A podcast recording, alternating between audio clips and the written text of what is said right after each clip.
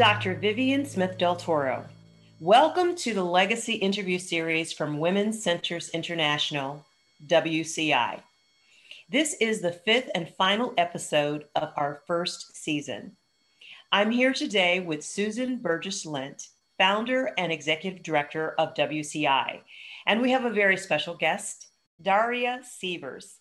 Daria is a licensed clinical and forensic social worker with a private practice in Marin County, California.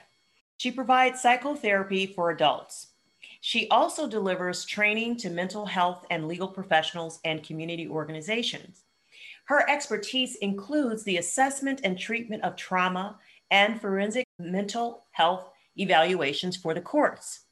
Today, we're talking about the meaning and value of trauma informed therapy for women, especially those served by WCI. And we're going to start today with Susan. Tell us why counseling has become an important service of women's centers. The women that we serve at uh, women's centers generally come from environments where poverty and violence are endemic. And these two th- factors really tend to knock out uh, self esteem, a clear sense of identity, and it really prevents them from doing the work of changing their lives. They're carrying too heavy a burden. The role of counseling at the women's centers is to help women realize that, first of all, they're not alone. Second of all, that the problems that they experience occur for a lot of women, and that we can offer some help in changing the way they relate in their relationships at work and uh, within their families to help them chart a new direction for their lives. Mental health is really a foundational program and a primary focus of women's centers because without that, we can't make progress in all the other areas. Totally agree. And mental health as a part of overall wellness is extremely important. Daria, tell us about your work and why trauma is a focus. Thank you for having me. My per- personal journey with trauma uh, began when um, my daughter at uh, age 14 was being injected with meth by my brother, who was 44 at the time and 300 pounds. He started injecting her with meth every day and uh, molesting her and sharing her with his buddies. That was where my journey with trauma really began, uh, big time. My daughter later took her own life. That launched me into working with trauma survivors. I soon after became involved with working with immigrants and refugees who were seeking asylum and um, was struck at the severe violence that they were fleeing in other countries. So that's where my work began in trauma. You know, I, I admire your the depth of your commitment and it is women like you, women like Susan, who we need so desperately to help domestic violence, to help with very, very tragic situations. So, Susan, I know that you have experienced uh, quite a bit of trauma uh, in working with some of the women. Can you tell me a little bit more about what kind of trauma has happened well, it's a, a large range of psychological and physical trauma, losses that result from violence of family members, uh, relatives, uh, grievous losses. I knew one woman who seemed to come in every couple weeks and had reported that she lost another member of her extended family to some kind of violence. There also are childhood abuses that have been long buried, but have been a defining factor of these women's lives that mm-hmm. they stuff away until somebody lets them know, a counselor, that you don't have to sit on this. you can talk about it. It doesn't have to define who you are now unless you let it. And um, of course, it's never that simple. But the idea being that once you uncover some of these old abuses that happen in families, that happen in foster care, you begin to feel the, the burden lift a bit. And we're also talking about rape, the most underreported major crime in the world. Women don't report because they feel ashamed, but it is a defining factor in many lives. And for many women, the response is, uh, you know, self medication with alcohol, drugs, anything to not feel the violation that occurred. The magnitude of the experience matters, but rape in any form it changes everything. Yeah. And then we have domestic violence. There are many conflicting reports about what happened with domestic violence during the pandemic. Most people agree that it certainly increased because people were homebound, being together in the home and having other problems like loss of jobs, uh, illness, losing their home. They didn't have money for food. Um, domestic violence just escalated. Related to that are family histories of substance abuse, alcoholism, uh, ways to dull the pain, if not manage it in a creative way, and homelessness, which is probably one of the greatest traumas anybody can experience losing their homes. This is a worldwide phenomenon. There are millions of re- refugees and displaced people in the world, a horrible tragedy for families in particular. Um, Alameda County, where I'm based, the last time they conducted a what they call point in time count, they figured that there were over 8,000 people experiencing homelessness in this county. Half of them were in the city of Oakland. I see it every day. And many of the women who came into the Oakland Center when it was open were homeless. And the, the goal was really to figure out how can we find a place for them to be safe. And the shelters are all full. Some of them you don't really want to send anybody to because the reports come back that there's been rapes, theft, and uh, not the place where you want to say, go there, you'll be fine. Then finally, formerly incarcerated women coming home, California gives them $200 when they get released. It's called gate money. $200 doesn't get you far. And if you don't have family to help pick you up, you're going to be on the streets, uh, you're going to be in a shelter. You're not going to get very far in terms of, you know, buying a new outfit to go on job interviews. It's not going to happen. So all of these traumas show up at a women's center. And we understand that these are the underlying factors that prevent women from moving ahead in their lives. So, again, we go back to mental health and the importance of prioritizing their engagement in therapy that'll help them move through this. Absolutely. Thank you, Susan. And um, I think that the statistics that you mention are quite alarming. All those things are underreported. And as a matter of fact, one of the statistics talk about during the pandemic, 90% of the lost jobs were lost with women. Mm. Um, other statistics are 85% of the world population that are homeless are women and children. And I want to turn it over to Daria to talk about domestic violence and how do you approach the issue with your clients, uh, Daria?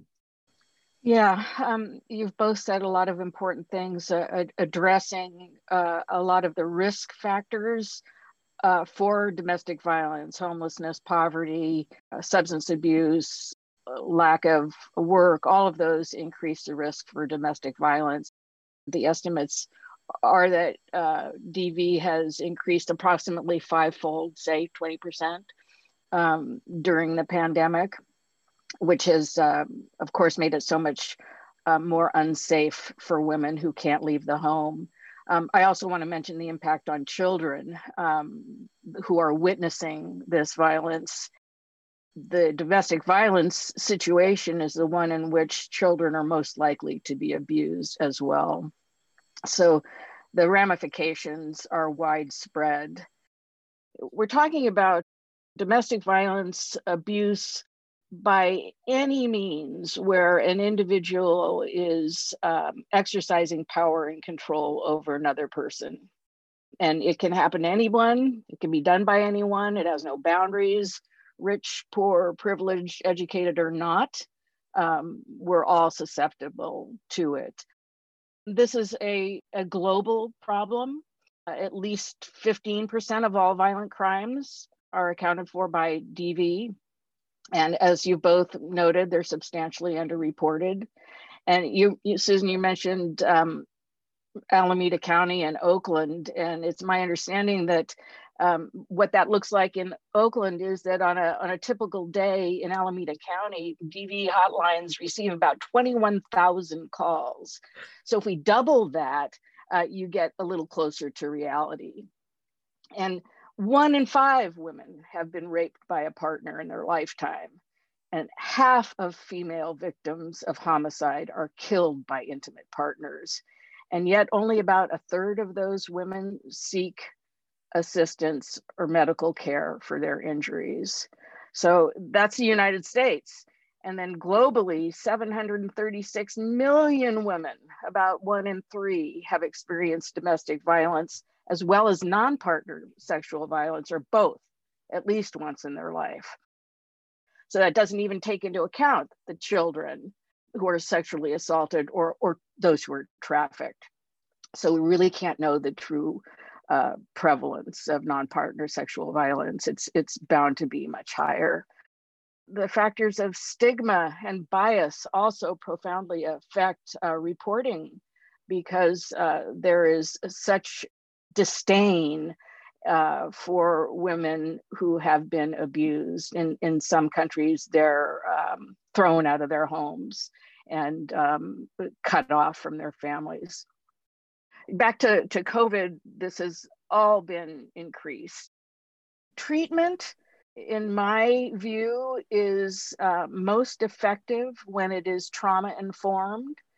And I, I want to say that that, you know, we hear that phrase a lot lately. It's not just a hot topic or, or a new trend in psychotherapy this model uh, substantially shifts our perspective on how we treat trauma and each other, as well as how we function in systems. It really switches and shifts the perspective from not what's wrong with you, but what happened to you.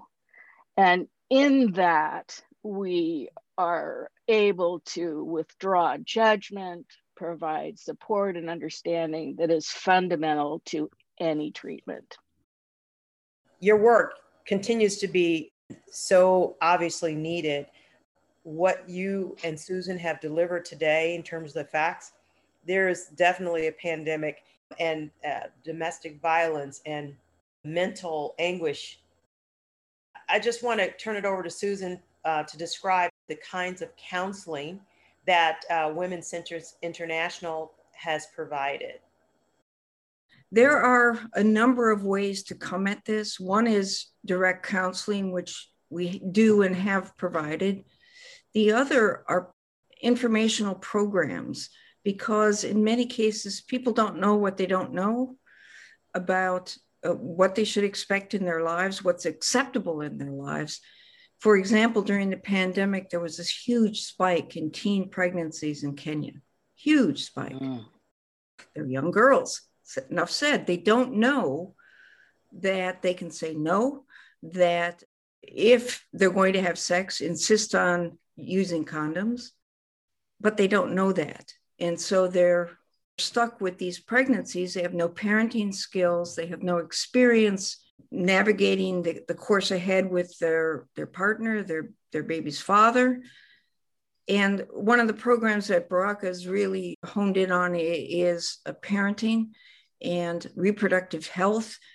We had over 200 kids at a recent workshop, both boys and girls, about personal health, parenting. How, how do you manage parenting when you're a kid yourself? All of the programs that we provide at a center are integrated in the sense that your immediate problem may, may be that you don't have um, a job or a livelihood that you can that sustains you the backstory is that every week your husband beats you and you can't get the momentum to go out there and sell yourself because you feel terrible all the time. If you're not looking at the convergence of lack of training in either entrepreneurship or a vocational skill, lack of health information, especially mental health and reproductive health for, for women, lack of protection from violence.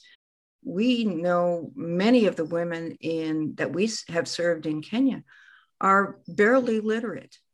And I think that can be said in many places in the US, actually. Women's education eh, can be stopped because they get pregnant in high school. Their parents in Kenya keep them home to take care of the kids so they can go out and work. Any number of reasons where education is interrupted you have to look at the whole constellation of issues that young women face, older women face, grandmas becoming moms because the mom is drug addicted or died. These are problems that uh, across the board have to be looked at. You can't take a single approach on this because they're all interrelated, all of these issues. Thank you, Susan. Um, Daria, tell us about uh, some of the new understanding uh, emerging in the work with women. Well, again, I want to um, emphasize the importance of a trauma informed lens. Fundamentally, this approach does not underestimate the impact of violence and trauma in society and the importance of a commitment to develop the knowledge and skills to minimize re traumatization in working with women who are traumatized, we keep in mind that this is the individual's best and most resilient attempt to manage, to cope with, and rise above her experience of trauma. This is so important because we need to recognize too that uh, trauma is cumulative, like the layers of an onion, it compounds. And Susan and you both are speaking to uh, the, the multiple experiences and ongoing traumatic events that exist in so many women's lives. So, what we're seeing when they come to us is more than likely um, just a tip of the iceberg. Trauma affects whole communities, and then they can become intergenerational and passed on through the family, cultural norms, and of course, institutions. This is especially important when we think about what happens when we work with w- women um, and people with complex trauma who may ap- even appear unwilling or reluctant to engage and receive our support. Through a trauma informed lens, we can uh, better understand that this is their way of coping and um, try to support them in a way that acknowledges their experience as uh, having been so damaging uh, we can extend our kindness, uh, love, and support in a way that they feel embraced and supported. What I know about Women's Centers International, the Oakland Women's Center, and um, Baraka, uh, that these programs are the epitome of a trauma informed response. Um, when a woman walks in the door, uh, she is welcomed with warmth and respect and she is supported in uh, becoming more self-reliant and independent and um, empowered. This is what good services look like for women. So when we're supporting wci we are supporting a trauma-informed approach for survivors. Wow that's great. I want yeah. to tell you a story that i remember distinctly we had a woman who came in who presented as very shy and withdrawn. She barely said hello. She was coming in for her therapy appointment. And we would always, you know, greet her. Everybody gets offered coffee, tea, snack, whatever. Food is a big deal at women's centers. She would always miss an appointment if it was a cloudy day. She wouldn't go out on a cloudy day. A few months into this, she would start coming into the office after her appointment and she'd sit around and shoot the breeze with us. And she had this wicked sense of humor, which finally got let out to play. She would tell us stories about what happened at the office or some crazy thing that happened on the street. She was beginning to come out of herself. And I know that this is the kind of help that's so foundational, it's so necessary to say, first of all, we see you. Second of all, you're a good person. You've had some things happen to you, and we can work with that. Uh, we can walk with you to the other side. Maybe you can speak to the story. I'm not sure that people ever recover fully from trauma, but they learn how to work in better ways in their lives to keep their relationships going, keep their work life uh, intact. They know how to cope better. And that may be what recovery is all about. Trauma ex- is experienced sort of on a continuum, or there are certain levels of trauma, and, and everybody experiences trauma differently. My experience of um, a traumatic event it may be extremely different from yours. Um, I was told a story once by a, um, a taxi driver who was uh, robbed while he was at work. And to him, it was really not a big deal. He came out of it okay. It was sort of an adventure. He was not terribly afraid. And I don't know, maybe he was in a little bit of denial, but it worked for him. Um, but he recovered, no problem. Another person could never drive again ultimately trauma is evaluated and determined by the person's experience their perception of it. So it, it's not what you think and how you think i should be responding to this event. It's what my experience was. We have to remember that we're in this together and that we must provide that support with, with each other. And what i hear you saying so much susan is that you are also providing women with hope hope is the belief that your future can be better and that you can be a part of making it that way. And the fact is that every study published about hope, every single one, identifies hope as the single best predictor of well being compared to any other measures of trauma recovery. So, recovery is possible. Even post traumatic growth is possible. But just like grief, it has its own timeline and its own life we can't necessarily control it, but we can really hold women and walk with them through their experience and provide them with the tools to uh, become more confident and self assured and teach themselves how to deal with uh, the triggers of trauma, the grief of loss, we can provide them with lots of tools and support to help them cope with that in a more effective, meaningful way. Thank you, uh, Daria. And, and Susan, uh, just as one final note, I know that you both have talked about the kinds of services that WCI provides. Do you have any other services that you'd like to add? Well, the big push right now is to reopen Oakland Women's Center, whether it's a virtual form, we can do counseling through Zoom, or a brick and mortar place where, to me, is the best environment because you then actually congregate and you can share with other women. I, I saw friendships develop at Oakland Women's Center, and these were women who literally lived two blocks from each other.